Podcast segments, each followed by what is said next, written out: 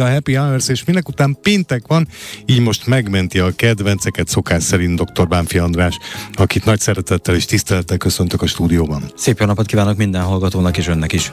Miót hozott már a doktor úr? Hát, hogy jó-e, azt nem tudom. Majd kiderül. Gombás fertőzésekről szeretnék beszélni. Ajaj. Leginkább annak okán, nem is talán annak feltétlenül annak okán, hogy az állatokban milyen elváltozásokat okoznak, hanem annak okán, hogy ezek leggyakrabban ö, úgynevezett zónózisként szerepelnek. Az azt jelenti, hogy az állatról átragadhatnak az emberre ezek a kórokozók, és ott is elváltozást okozhatnak.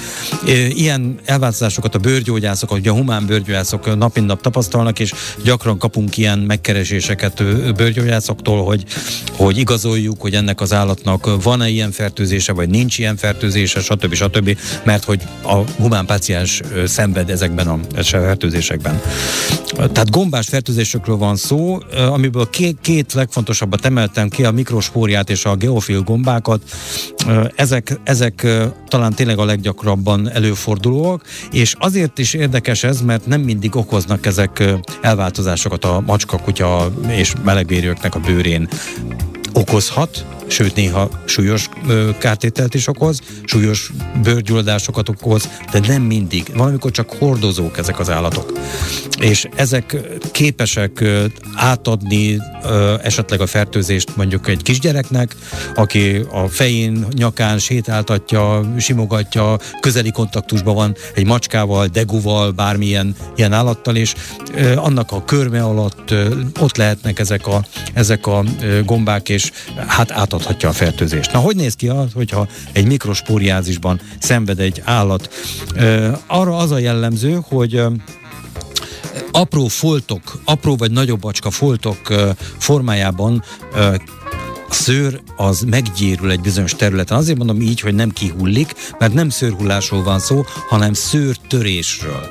Közvetlenül a bőr fölött ezek eltöredeznek ezek a szőrök, és úgynevezett jól kaszált mező formájában egy egy méretben, vagy egy magasságban eltöredeznek ezek a szőrök, és ilyen kerekedett foltokat okoznak. Vagy viszket, vagy nem viszket, de terjed. Terjed innen, oda, alkarról, mondjuk a melkasra, stb. stb. A jó hír az, hogy viszonylag jól lehet ezt gyógykezelni, tehát ez nem egy kezelhetetlen probléma, sőt, macskának még vakcina is áll rendelkezésre, tehát Opa. védőoltás is áll rendelkezésre ezeknek a megelőzésére, sőt, ezeket a védőoltásokat a gyógykezelésben is tudjuk jól használni.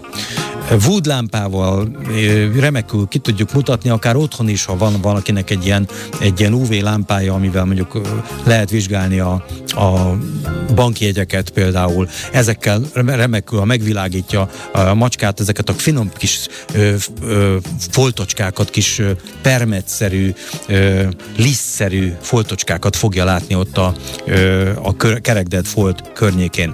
A másik ö, probléma ez a geofil gombás fertőzés, fertőzés, ez néha nagyobb gondokat okoz, mélyebb fertőzéseket okoz.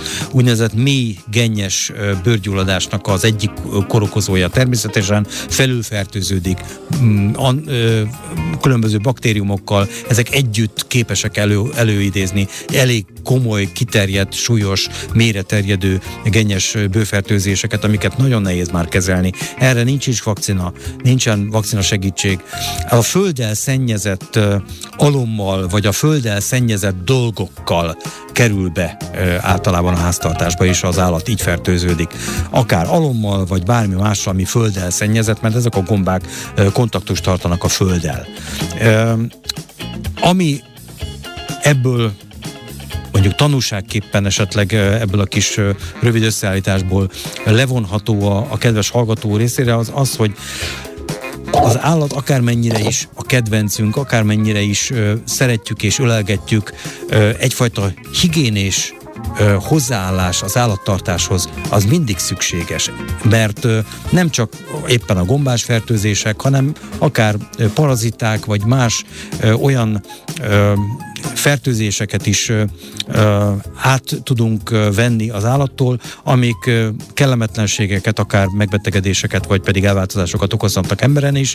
Ezt meg tudjuk úgy jelözni, hogyha rendesen mindig kezet mosunk, és megfelelő higiénével állunk az állattartáshoz, az állatnak a simogatásához, és a, akár az állatnak az ölelgetéséhez. Nyilván tökéletesen igaza van doktor úrnak, de ezt elég életszerűtlennek tartom, hogy egy gazdi minden egyes simogatás után kitotyogjon a mosdóba és megmossa a kezét életszerűtlen vagy nem, bizony ez egy olyan, olyan ö, ö, okos ö, megközelítés lenne, amivel hát prevencióképpen azért sok mindent meg tudunk előzni.